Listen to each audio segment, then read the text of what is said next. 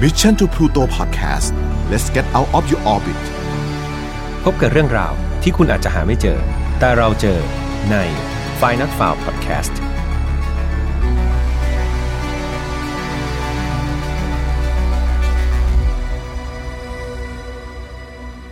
สวัสดีครับ ยินดีต้อนรับเข้าสู่ Final f i l e Podcast ซีซั่นที่ 2 นะครับ วันนี้คุณอยู่กับผมแฮมทัชพลเช่นเคย เรามาถึง episode ที่ 29 กันแล้วนะครับ ถ้าเกิดใครที่ฟังกันตั้งแต่ episode แรกเนี่ย ถ้านับย้อนไปเนาะเดือนหนึ่งเราออกกัน 4 episode ใช่ไหมเจ็ดสี่ยี่สิบแปด เนาะอันนี้ 29 ก็คืออยู่กันมา 7 เดือนแล้ว โอ้โห ก็ต้องกราบขอบพระคุณนะครับสำหรับใครที่ฟังตั้งแต่ episode ที่ 1 เลย ส่วนใครที่อยู่ๆมาเจอกัน episode นี้แล้วถูกใจชอบใจ อย่าลืมย้อนกลับไปฟังนะครับทั้ง 29 ตอนด้วย แล้วก็ยังมี Open Case ด้วยนะ เพราะว่าสมัยก่อนเนี่ย โอ้โหสมัยก่อนฟังดูนานเนาะแต่ว่าจริง ๆ แล้ว Final f i l e ในซีซั่นที่1นะครับเราจะมีแยกออกมาทำ Open Case ซึ่งเป็นคดีฆาตกรรมนะครับซึ่งผม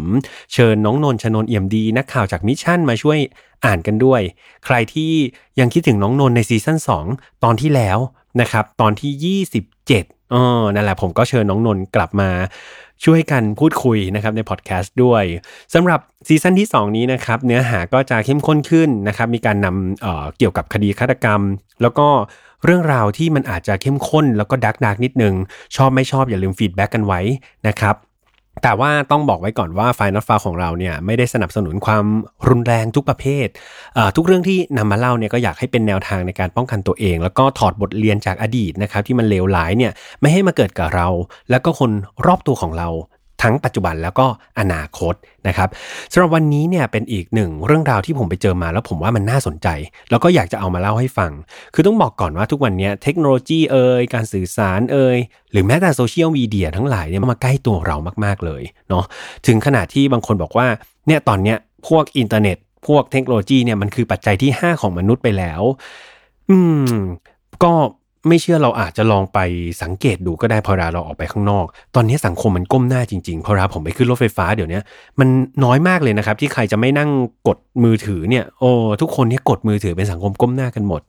แต่จะว่าไปไอ้เทคโนโลยีหรือว่าไอ้โซเชียลมีเดียเนี่ยครับมันก็ถูกคิดค้นแล้วก็พัฒนาขึ้นมาเพื่อเป็นประโยชน์ของมนุษย์ใช่ไหมฮะแล้วก็ช่วยอำนวยความสะดวกต่างๆ นานาเลย เพียงแต่ว่าถ้าเกิดเราไปหลงกับมัน หรือใช้มันผิดวิธีนะครับประโยชน์เนี่ยมันก็อาจจะ กลับกลายมาเป็นโทษได้ แบบเรื่องราวของเธอคนนี้ครับที่ผมจะนำมาเล่าให้ฟัง เธอคนนี้ชื่อว่าอเมนดาทอดครับคือคุณอเมนดาเนี่ยครับเกิดวันที่ 27 พฤศจิกายนปี 1996 หลังจากเกิดมาได้ไม่นานครับ พ่อแม่ของเธอก็แยกทางกัน แล้วก็อเมนดาก็อาศัยอยู่กับคุณแม่เป็นหลักนะครับอเมนดาเนี่ยต้องบอกว่าเป็นเด็กสาวที่หน้าตาน่ารักเลยแหละ แล้วก็เป็นคนที่สดใส แต่ว่านิสัยส่วนตัวของเธอเนี่ยเป็นคนที่ค่อนข้างขี้อายมากๆเลย ซึ่งเอาจริง ๆ นิสัยขี้อายเนี่ยมันด้านไปขัดกับความสามารถและสิ่งที่เธอชอบครับ เพราะว่าเธอเนี่ยชอบการร้องเพลงมากๆเลยใช่ไหมชอบร้องเพลง ชอบเต้นรำอะไรพวกนี้แต่ว่าเป็นคนขี้อาย ก็เลย ทำให้เธอไม่มีโอกาสหรือว่าไม่มีความกล้าพอครับที่จะไปแสดงความสามารถนี้กับใครนะครับ แต่ว่าในยุคสมัยเนี่ยคือทุกคนมันมีอินเทอร์เน็ต มีโลกโซเชียลอแมนด้าเองครับก็เป็นเด็กสาวที่ก็ชอบเล่นสื่อพวกนี้เหมือนกับวัยรุ่นทั่ว ๆ ไป แน่นอนว่าเธอก็คิดอยากจะใช้วิธีการนี้แหละครับในการที่จะแสดงความสามารถ แล้วก็ใช้ในการ connect กับเพื่อนๆของเธอด้วย เรื่องแรกครับอแมนด้าเนี่ยพยายามรบเร้าคุณแม่บอกว่าอยากให้ซื้อกล้องเว็บแคมมาสักให้เธอสักอันนึง เหตุผลคือเธอบอกว่าเธออยากจะร้องเพลงครับ แล้วก็อัปโหลดคลิปวิดีโอไปลงโพสต์ใน YouTube อ่าประมาณนั้น โดยเธอก็บอกว่าเออ อย่างน้อยเนี่ยมันจะทำให้เธอกล้าแสดงออกมากขึ้น แต่ว่าตอนนั้นครับ แม่ของอแมนด้าก็ยังรู้สึกว่าเฮ้ยเธอยังเด็กเกินไปนะ มันยังอายุไม่ถึง 15 ด้วยซ้ำครับดังนั้นแบบโอ้จะไปอัพ YouTube จะไปทำอะไรพวกนี้ คุณแม่ก็อาจจะรู้สึกว่าเอ้ยมันยังเป็นเด็กนะอแมนด้ารอไปก่อนละกัน ซึ่งอแมนด้าเขาก็เป็นเด็กดีครับเขาก็ไม่ได้แบบเออหัวรั้นจะขอซื้ออะไรขนาดนั้น เวลาก็ล่วงเลยผ่านไปครับ จนกระทั่งปิดเทอม คราวนี้พอช่วงปิดเทอมเนี่ยอแมนดาเขาก็ขอแวะไปอยู่กับคุณพ่อของเขาบ้าง เธอก็เลยลองเปลี่ยนครับกลยุทธ์ไปขอคุณพ่อของเธอซื้อกล้องเว็บแคมบ้าง คราวนี้คุณพ่อของเธอเห็นด้วยครับ เพราะคิดว่าอแมนดาเนี่ยก็เป็นคนไม่ค่อยกล้าแสดงออกเนาะแต่ว่ามีความสามารถมีสิ่งที่เธอรักอยู่นะครับ คุณพ่อก็เลยบอกว่าอะอย่างนั้นคุณพ่อก็ลงทุนซื้อเว็บแคมให้อเมนดาตามที่คาดหวัง และแน่นอนครับอเมนดาได้เว็บแคมมาเธอตัดสินใจลงมือทำสิ่งที่เธอรักทันทีครับอเมนดาเนี่ยอัพคลิปร้องเพลง แล้วก็อัพโหลดลงช่องของเธอใน YouTube นะครับ ต้องบอกว่ากระแสตอบรับเนี่ยพอสมควร เนื่องจากผมว่าเธอเป็นคนที่หน้าตาดีด้วยนะครับ แล้วก็เสียงถ้าเกิดใครมีโอกาสลองไปหลังจากฟังพอดแคสต์จบเนาะลองไปเสิร์ชใน YouTube ได้ก็จะมีคลิปที่เธอร้องเพลงเนี่ยครับแล้วก็โพสต์ลงไปเนี่ย ผมว่าเสียงเธอก็น่ารักดีนะเป็นเสียงเด็กๆนะฮะทำให้มีคนเข้ามาคอมเมนต์แล้วก็ ชมเธอในคลิปเนี่ยเยอะพอสมควรเลย สิ่งนี้ครับเราลองจินตนาการว่าถ้าเราเป็นคนขี้อาย ไม่ค่อยมีโอกาสได้ทำอะไรพวกนี้ อยู่ๆเราได้ลองทำแล้วก็มีคนเข้ามาชมหรือว่าชื่นชอบในสิ่งที่เราทำแล้วเรารักด้วยเนี่ยมันเกิดความภูมิใจครับมันเกิดความสุขมากๆเลยอแมนด้าก็ทำอย่างนี้ไปเรื่อยๆครับจนกระทั่งในปี 2009 ตอนนั้นอแมนด้าอยู่ประมาณเกรด7 นะฮะของฝรั่งเนี่ยถ้าเทียบเป็นเมืองไทยก็ประมาณม .1 มต้นนี่แหละ เธอก็ชอบเล่นวิดีโอคอลครับ ตามภาษาวัยรุ่นทั่วๆไป ถ้าแบบใครใช้ iPhone ก็อาจจะเป็นพวกตระกูล FaceTime ใช่ไหมฮะ แต่ว่าตอนนี้ก็อาจจะมีแบบโปรแกรมอื่นๆ มากมาย ซึ่งผมก็เออเลยช่วงวัยรุ่นไปแล้ว ก็อาจจะไม่รู้ว่าตอนนี้เขาเล่น video call อะไรกันเนาะส่วนการร้องเพลงแล้วก็อัพคลิปลง YouTube อะครับก็ยังทำอยู่เรื่อยๆ คือมันเป็นปกติของวัยรุ่นในอายุประมาณนี้มากๆครับที่ น่าจะอยากเป็นที่สนใจของทุกๆ คน พยายามเรียกร้องความสนใจ พยายามเรียกร้องการยอมรับจากใครหลาย ๆ คนนะครับ อันนี้เป็นธรรมชาติของวัยรุ่นเลยช่วงนี้ จนกระทั่งมีวันหนึ่งครับ เธอก็ใช้โซเชียลมีเดียเว็บหนึ่งนี่แหละ แล้วก็กำลังไลฟ์สดครับ เหมือนกับไลฟ์แล้วก็มีคนเข้ามาพูดคุยกับเรา เป็นคนภายนอกอคนอื่น ๆ นะครับ ที่ไม่ได้เป็นเพื่อนเราก็สามารถที่จะเข้ามาในห้อง ที่เป็นเว็บไซต์นะครับแล้วเราก็พูดคุยกับคนเพื่อนใหม่ ๆ ได้เลย ซึ่งตอนนั้นเนี่ยต้องบอกว่าห้องที่อเมนดาเปิดไลฟ์นะครับมีคนเข้ามาพูดคุยกับเธอถึง 150 คนเลยนะ เยอะเนาะต้อง 150 คน แต่แล้วครับมีคนคนหนึ่งครับเขาพยายามเกลี้ยกล่อมให้อเมนดาโชว์หน้าอกมีการพูดย้ำๆซ้ำๆเหมือนท้าทายเชิงประมาณแบบ ถอดเลย ถอดนิดนึงไม่เป็นไรหรอกเหมือนพยายามที่จะหลอกล่อให้อเมนดาเนี่ย โชว์หน้าอกของเธอให้ได้นะครับ แล้วก็ไม่รู้ว่าเป็นความคึกขนองตามภาษาวัยรุ่น หรือว่าเป็นความรู้เท่าไม่ถึงการ เพราะตอนนั้นอแมนดาค่อนข้างจะเด็กมากเลยนะครับอแมนดาก็เลยใช้วิธีการเหมือนถลกเสื้อขึ้นแล้วก็ดึงลงเลยนะครับ ภาษาอังกฤษเขาใช้คำว่า flash flash เหมือนเราถ่ายรูป flash แช่ๆอย่างเงี้ย ก็คือเป็นการดึงขึ้นแล้วดึงลงเลย ชั่วพริบตาเท่านั้นเองนะครับ ก็คือเธอคิดว่าไม่มีใครมองทันหรอก มันก็แบบเร็วมากอะ่ะ มันฟุบๆอย่างนี้แค่นั้นเอง แต่แล้วครับ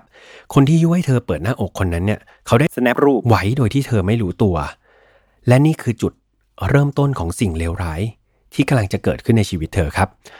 หนึ่งเดือนต่อมาเธอได้รับข้อความที่ส่งจากคนแปลกหน้าคนนี้ครับ เขาใช้ชื่อว่าเทเลอร์บูส่งมาแบล็กเมย์ครับก็คือข่มขู่เธอ ส่งภาพช็อตที่เธอกำลังเปิดหน้าอก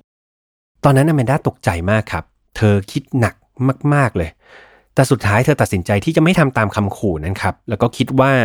ไอ้นายเทเลอร์บูเนี่ยน่าจะแค่ข่มขู่เธอเล่นๆเท่านั้นเอง แต่เธอคิดผิดครับ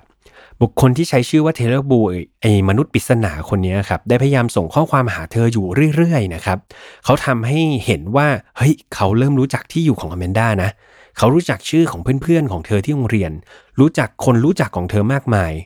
นั่นหมายความว่าถ้าเขาจะส่งรูปหน้าอกของเธอให้กับคนที่อยู่รอบตัวแมนด้าเนี่ยเขาทำได้จริง ๆ ในวันคริสต์มาสครับปี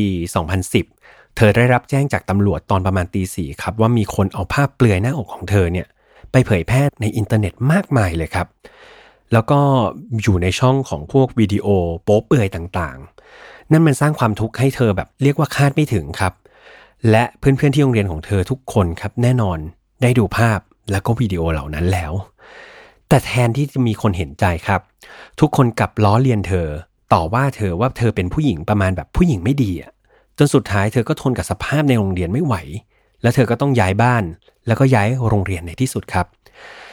ทั้งพ่อและแม่ของแมนดาก็ทราบเรื่องทั้งหมดนี้ โดยทั้งคู่เนี่ยก็นำเรื่องไปแจ้งความกับตำรวจแล้วครับว่าเออลูกสาวโดนกระทำแบบนี้นะ แต่ว่าตำรวจเนี่ยก็ดูนิ่งเฉยมากๆ มองว่าเฮ้ยเป็นคดีข่มขู่ธรรมดา แถมแทนที่จะไปจับคนร้ายนะครับกับบอกกับพ่อแม่แมนด้าว่าเฮ้ยวิธีแก้ง่าย ๆ เลยนะ ก็ให้ลูกสาวคุณห่างโซเชียลสิโดยที่ตำรวจก็ไม่ได้ทำอะไรไปมากกว่านั้นครับ นอกจากคำแนะนำแบบนี้เท่านั้นเอง เวลาผ่านไปหนึ่งปี ดูเหมือนอแมนดาจะไปเริ่มต้นชีวิตใหม่ในโรงเรียนใหม่ได้ มีสภาพแวดล้อมใหม่ๆ มีเพื่อนใหม่ ๆ ได้นะครับ แต่ผู้ชายที่ชื่อว่าเทเลอร์บูเนี่ยครับไอ้นามสมมุติเนี่ยก็ยังตามไปรังควานเธอไม่เลิก เหมือนว่าเขาอาจจะโกรธแค้นนะครับ ที่เธอไม่ยอมตกเป็นเหยื่อของเขาไม่ยอมแบบถ่ายรูปที่มันมากกว่าหน้าอกให้เขาดู คือนายคนนี้ครับได้สร้าง account ใหม่ใน Facebook แล้วก็ใช้รูปเปลือยหน้าอกของแมนด้าเป็นรูปโปรไฟล์เลยนะครับ แล้วก็ไป add เพื่อนใหม่ๆนะครับในโรงเรียนใหม่ของแมนด้าเนี่ยเต็มไปหมดเลย แน่นอนครับ มันไม่มีอะไรดีขึ้นครับ เหตุการณ์นี้มันซ้ำรอยเดิม เธอถูกเพื่อนๆในโรงเรียนล้อเลียนเหมือนเดิมครับ กันแกล้งเหมือนเดิมว่าเธอต่างๆ นานาเหมือนเดิมไม่มีผิดครับ มาถึงจุดนี้อแมนด้าคงรู้สึกกดดัน หวาดระแวง แล้วก็เหมือนโรคกลัวสังคมอย่างมากเลยครับ สุดท้ายเธอหาทางออกไม่เจอ เธอก็เริ่มหันมาติดเหล้านะครับ แล้วก็เริ่มใช้ยาเสพติด เรามาลองจินตนาการครับว่าถ้าเราเป็นอแมนด้าเนี่ย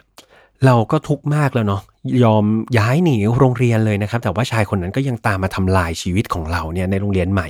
เหตุผลมัน น้อยมากเลยครับ คือเราผิดพลาดกันเพียงแค่เสี้ยววินาทีเดียวเท่านั้นเอง แต่ว่ากลับไปแก้ไขไม่ได้แล้ว แล้วก็เขาใช้สิ่งนี้ครับมาทำร้ายชีวิตอยู่ตลอดเวลาไอ้ความผิดพลาดของเราเนี่ยอเมด้าครับเธอถูกล้อเลียนเป็นตัวตลกในสายตาเพื่อนๆในโรงเรียนใหม่อีกครั้งครับ แล้วเธอก็กลายเป็นคนที่โดดเดี่ยว ไม่มีเพื่อนเลยสักคนครับ ในขณะที่โลกของเมนด้าเนี่ยมันดูมืดมนไปซะหมด แต่ดูเหมือนจะมีเหตุการณ์หนึ่งที่ เริ่มจะมีแสงสว่างในใจนิดๆครับ คือต้องบอกว่าที่โรงเรียนใหม่เนี่ยมีเพื่อนนักเรียนชายคนหนึ่งครับเขาแสดงท่าทีสนใจอเมนดาอยู่พอสมควรเลย คือเพื่อนชายคนนี้ครับเขาก็จะคอยส่งแมสเซจแสดงความห่วงใยอเมนดาอยู่ตลอดเลยครับ นั่นมันทำให้เธอรู้สึกดีแล้วก็อบอุ่นหัวใจเราลองมาคิดดูครับว่าถ้าเราอยู่ในสถานการณ์แบบนั้น เราไม่มีเพื่อนเราไม่มีใครเลย เรารู้สึกแบบเขาไม่ชอบเลย เราเขามองเราเป็นตัวประหลาดด้วยซ้ำ มันมีเพียงแค่ใครสักคนหนึ่งมาเห็นใจเราอะมันก็จะทำให้เรารู้สึกดีได้ไม่ยากเลยใช่ไหมจริงๆอเมนด้าครับเขารู้ว่าเพื่อนผู้ชายคนนี้เขามีแฟนอยู่แล้ว แต่ทั้งสองคนก็ยังแอบคุยกันครับผมเข้าใจว่าอเมนด้าเขาคงไม่มีใครจริง ๆ จนมีวันหนึ่งครับเพื่อนผู้ชายคนนี้ก็ชวนเธอไปที่บ้าน ซึ่งวันนั้นเขาบอกว่าแฟนเขาไม่ได้อยู่ สุดท้ายทั้งคู่ก็จบลงด้วยการมีเซ็กส์กันนะครับ แต่แล้วในเช้าวันถัดมาครับเธอก็พบความจริงว่าเพื่อนชายคนนั้นไม่ได้รู้สึกอะไรกับเธอเลยครับ แล้วก็สิ่งเดียวที่เขาหวังก็คือการหลับนอนกับเธอเท่านั้นเอง นอกจากนี้ครับแฟนสาวของเขาครับหลังจากรู้เรื่องนี้ก็ยกพวกนะครับ มารุมด่าเธอ มาตบตีเธอต่อหน้าเพื่อนๆในโรงเรียนใหม่ครับ เหตุการณ์นี้ผมต้องใช้คำว่ามันโคตรทำร้ายจิตใจเลยนะครับ ซ้ำแล้วซ้ำอีกจนไม่รู้จะซ้ำยังไง ไม่รู้จะช้ำยังไง นะครับสำหรับอเมนดามันทำให้ภาพลักษณ์ของเธอมันแย่ลงไปอีกครับในสายตาเพื่อนๆ คือเดิมเป็นผู้หญิงที่เปิดหน้าอกในโลกอินเทอร์เน็ตเนี่ยมันก็แย่พอแล้ว แต่การที่ไปมีอะไรกับผู้ชายที่เขามีแฟนอยู่แล้วด้วยเนี่ยมันกลายเป็นว่าเธอเป็นตัวประหลาด แล้วก็เป็นผู้หญิงที่ไม่ดีมากๆเลยนะครับในสายตาเพื่อนๆวันนั้นเธอกลับมาถึงบ้านครับเธอตัดสินใจฆ่าตัวตายครับด้วยการกินผงฟอกขาว แต่ว่าคุณแม่ของเธอครับไปเจอเธอก่อนแล้วก็ เรียกรถพยาบาลฉุกเฉินนะครับแล้วก็ส่งเธอได้ทันเวลาครับ หลังจากอแมนด้าหายดีนะครับเธอก็เล่าเหตุการณ์นี้แล้วก็ความรู้สึกต่างๆ ของเธอลงใน Facebook ส่วนตัวครับ แต่เธอกลับพบว่าคอมเมนต์ของเพื่อนบางคนในชั้นเนี่ยคอมเมนต์บอกเธอว่าสมควรแล้วละ่ะ ฉันหวังว่าเธอคงจะตายได้สมใจนะ เรื่องราวเหล่านี้ครับมันทำให้อแมนด้าต้องย้ายหนีอีกครั้งหนึ่งครับ คิดดูสิครับ ขนาดอเมนดาเขาหลังชนฝาถึงขนาดจะฆ่าตัวตายแล้วยังมีคนที่จะมาตอกย้ำมองว่าสิ่งที่เธอทำนั่นแหะแบบเออทำไมเธอไม่ตายสักทีประมาณนั้นนะฮะผมเล่าถึงตรงนี้ก็รู้สึกว่าน่าสงสารมากๆเลยนะครับสำหรับเมนดาหลังจากที่เธอย้ายไปครับ ย้ายที่อยู่ย้ายโรงเรียนแล้วนะครับ เธอก็ยังได้รับข้อความจากชายชั่วคนเดิมครับเขายังส่งมาข่มขู่เธอบอกว่า ถ้าเธอย้ายโรงเรียนไปใหม่เมื่อไหร่ ฉันก็ยังตามเธอไปทุกทุกที่นั่นแหละ เอาจริงๆไอ้ตาคนนี้นะครับผมว่าคนเดียวมันก็แย่แล้วเนาะแต่การกั่นแกล้งนะครับจากผู้ชายที่มีภาพเปลือยของเขาเนี่ยมันไม่ได้แค่คนเดียวไงแต่ว่าตอนนี้คนรอบข้างของอเมนดาครับรวมกันกันแกล้งอเมนดานะครับทุกคนมองว่าเธอเนี่ยเป็นผู้หญิงไม่ดี ขนาดตอนที่เธอพยายามฆ่าตัวตาย เพราะเพื่อนรู้เนี่ยกลายเป็นว่าทุกคนเนี่ยเอาเรื่องนี้มาพูดกันใน Facebook กันอย่างสนุกสนานมองเป็นเรื่องตลกนะครับมองเป็นโจ๊กบางคนถึงกับมีการแนะนำวิธีฆ่าตัวตายใหม่ ๆ ให้อเมนดาด้วยซ้ำ เช่น บางคนบอกว่าเธอลองกินน้ำยาล้างห้องน้ำดูสิ ฉันว่ามันตายไวกว่านะ ประมาณนี้โหดร้ายมากๆครับโหดร้ายมาก ๆ แน่นอนว่าเธอทำได้แค่หนีไปเรื่อยๆนะครับ แต่ว่าไม่ว่าเธอจะย้ายโรงเรียนไปกี่ครั้ง ฝันร้ายครับก็ยังตามมาหลอกหลอนเธอเหมือนเดิมครับ ผู้ชายปริศนาคนนั้นจะคอยแอดเพื่อนในโรงเรียนใหม่ ๆ ของเธอ ส่งคลิปวิดีโอ ส่งภาพของเธอไปให้ตลอด ไม่ใช่แค่เพื่อนนะครับ แต่ว่าครูในโรงเรียนใหม่ของเธอก็ได้รับ พวกรูปแล้วก็วิดีโอเหล่านั้นด้วยพอเจออะไรหนักๆแบบนี้บ่อยๆอะครับอแมนดาก็ต้องเข้ารับการรักษาทางจิตนะครับ เพราะว่าเธอเนี่ยเครียดหนักมากๆนะครับพอออกจากโรงพยาบาลเนี่ยเพื่อนในโรงเรียนกลับล้อว่าเธอเป็นคนบ้าครับ อะไรจะซ้ำซ้อนขนาดนั้นถ้าเป็นผู้ฟังจะทนกับเรื่องแบบนี้ได้ขนาดไหน คือผมเล่าไปผมยังรู้สึกอึดอัดแทนอแมนดาเลยเนาะ สำหรับอแมนดาครับ เธอต้องวนเวียนอยู่กับเรื่องเลวร้ายแบบนี้ครับ ถึง 2 ปีเต็มอแมนดาต้องทนอยู่กับวงจรเดิมๆครับ ย้ายโรงเรียน ย้ายบ้าน ถูกลังควานเพื่อนล้อ ย้ายโรงเรียน ย้ายบ้าน วนอยู่อย่างเงี้ยครับไปเรื่อยๆ วันหนึ่งครับอแมนดาได้ตัดสินใจครับทำวิดีโอคลิปอันหนึ่ง เพื่อเล่าเรื่องราวทั้งหมดครับ แล้วก็ความรู้สึกทั้งหมดของเธอจริง ๆ ผ่านแผ่นกระดาษ โดยเธอจะเปิดลักษณะเหมือนเปิดทีละแผ่น โดยในแต่ละแผ่นก็จะบรรยายความรู้สึกเป็นประโยคประโยคไว้ ตอนที่ทำเนี่ยคุณแม่ของเธอก็บอกว่า คุณแม่รู้นะว่าอแมนด้ากำลังจะทำแบบนี้ แล้วก็คุณแม่รู้ว่านี่ไม่ใช่วิดีโอสั่งเสียของแมนด้าเธอไม่ได้คิดจะฆ่าตัวตายเลยนะครับ แถมเธอยังโพสต์ข้อความว่า เออ เธอทำวิดีโอนี้แล้วเธอรู้สึกดีขึ้นนะ เพราะว่ามันเหมือนเป็นการระบายความรู้สึกออกมา แล้วก็เธอตั้งใจว่าเธอจะไปสักคำว่า stay strong นะครับถ้าแปลเป็นภาษาไทยก็คือ จงอยู่อย่างเข้มแข็งนะครับเพื่อเป็นสิ่งเตือนใจให้เธอเนี่ยเข้มแข็ง แล้วก็ก้าวต่อไป คลิปวิดีโอนี้ครับมีความยาวประมาณ 9 นาทีครับโดยเธอได้อัปโหลดลง YouTube ในวันที่ 7 กันยายน ภาพในวิดีโอเนี่ยเป็นลักษณะเหมือนภาพขาวดำครับโดยที่อแมนด้าเนี่ยยืนอยู่หน้ากล้องแต่ว่ากล้องเนี่ยจะไม่ได้จับหน้าเธอสักเท่าไหร่ หลังจากนั้นครับเธอจะค่อยๆ เปิดกระดาษไปที่ละแผ่นเรื่อยๆนะครับเริ่มตั้งแต่เรื่องราว เริ่มต้นจนกระทั่งถึงวันนี้นะครับ โดยข้อความเนี่ยผมช่วยสรุปมาแบบคร่าวๆแล้วกันนะครับ ข้อความก็คือประมาณว่า สวัสดี ฉันชื่ออเมนดาทอดฉันตัดสินใจที่จะเล่าเรื่องราวอันเลวร้ายของชีวิตฉัน ฉันเล่นเว็บแคม และมักจะมีคนบอกฉันว่าฉันสวย น่ารักเพอร์เฟกและสุดท้ายก็มีคนต้องการให้ฉันเปิดหน้าอกให้ดู ซึ่งฉันก็เลือกที่จะทำมัน ต่อมาฉันได้รับข้อความจากผู้ชายใน Facebook คนหนึ่ง ซึ่งฉันเองไม่รู้จักเขาเลย เขาบอกให้ฉันโชว์ร่างกายมากกว่านั้นทางเว็บแคม ถ้าไม่ทำเขาจะส่งภาพเปลือยของฉันไปทั่วโรงเรียน เขารู้ข้อมูลของฉันทุกอย่าง จนวันหนึ่งตำรวจมาที่บ้านของฉัน พร้อมภาพหน้าอกของฉันที่เขาปล่อยออกมา วินาทีนั้นฉันอึ้งและทำอะไรไม่ถูก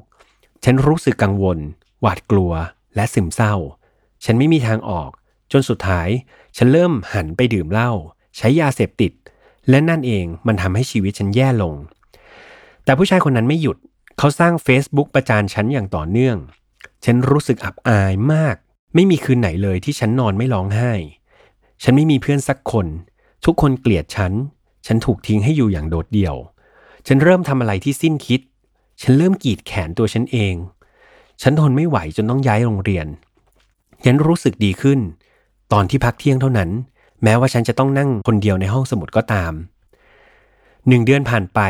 ฉันได้พูดคุยกับเพื่อนผู้ชายคนหนึ่ง เราคุยกันเรื่อย จนวันหนึ่ง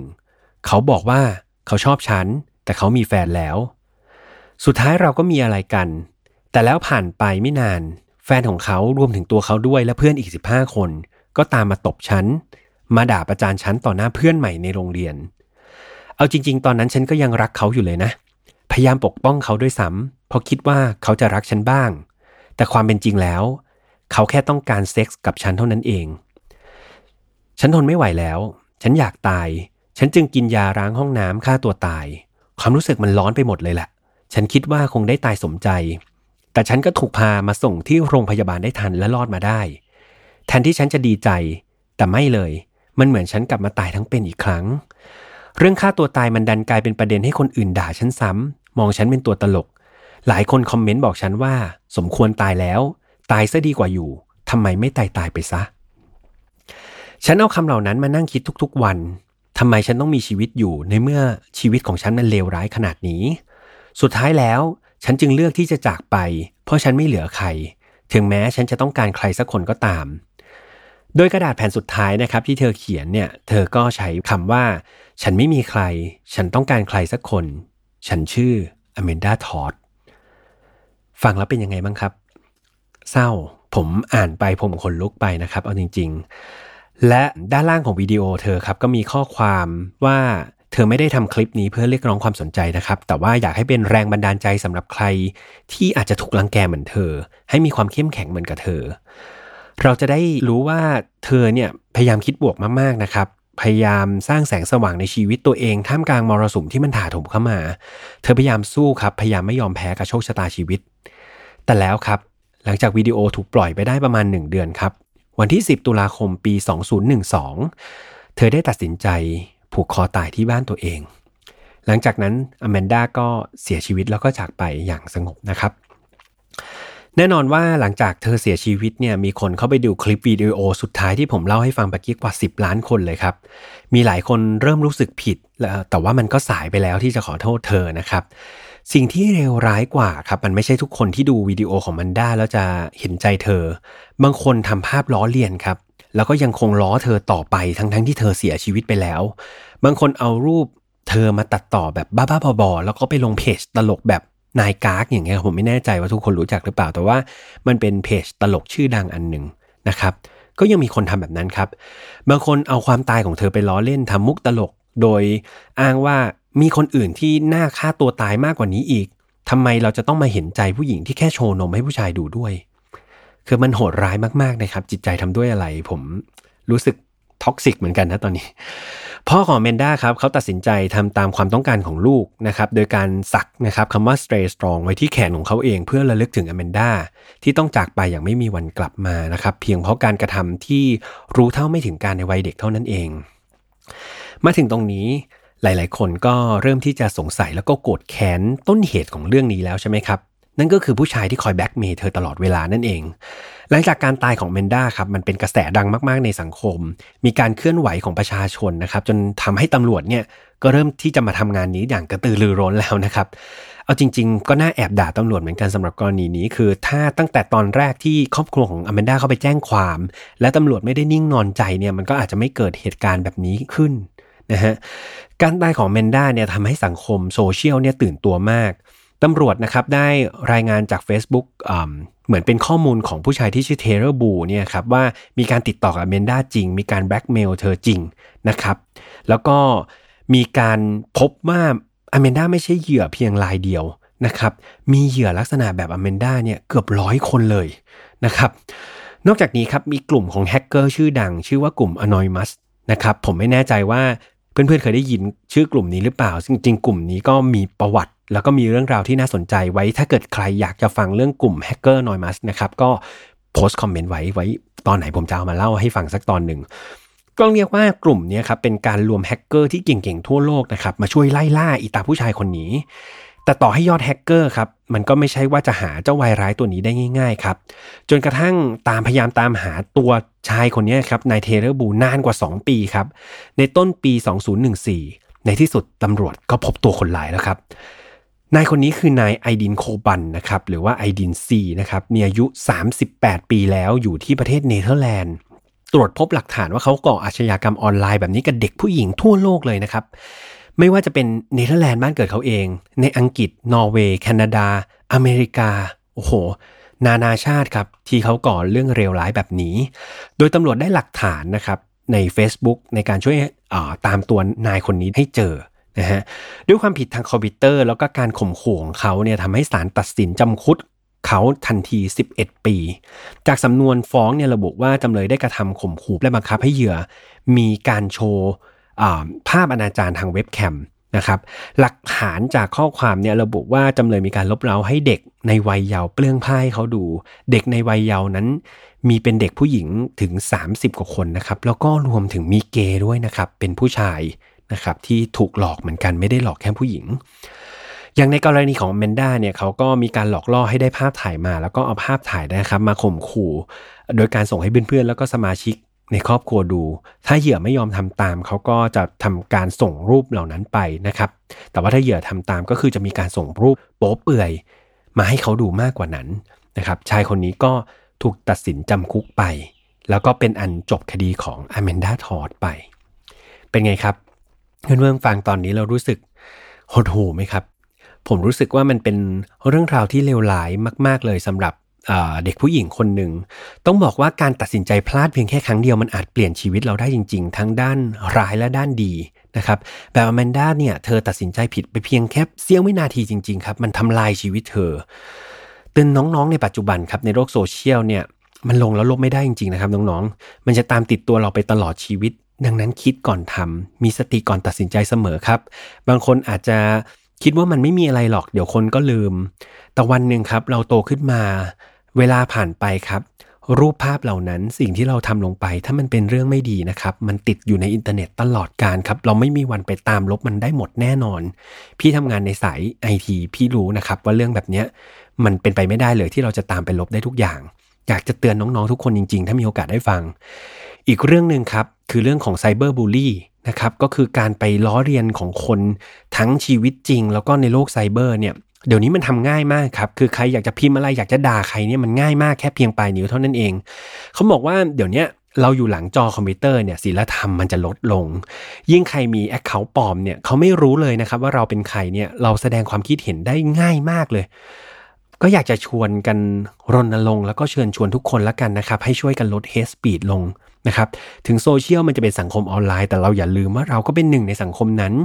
คนที่คุณด่าครับต่อให้มันเป็น fake account หรือเป็นใครก็ตาม เบื้องหลัง account เหล่านั้น เขาก็เป็นคนเหมือนกันครับ มีชีวิตมีจิตใจมีเลือดเนื้อเหมือนกันเรา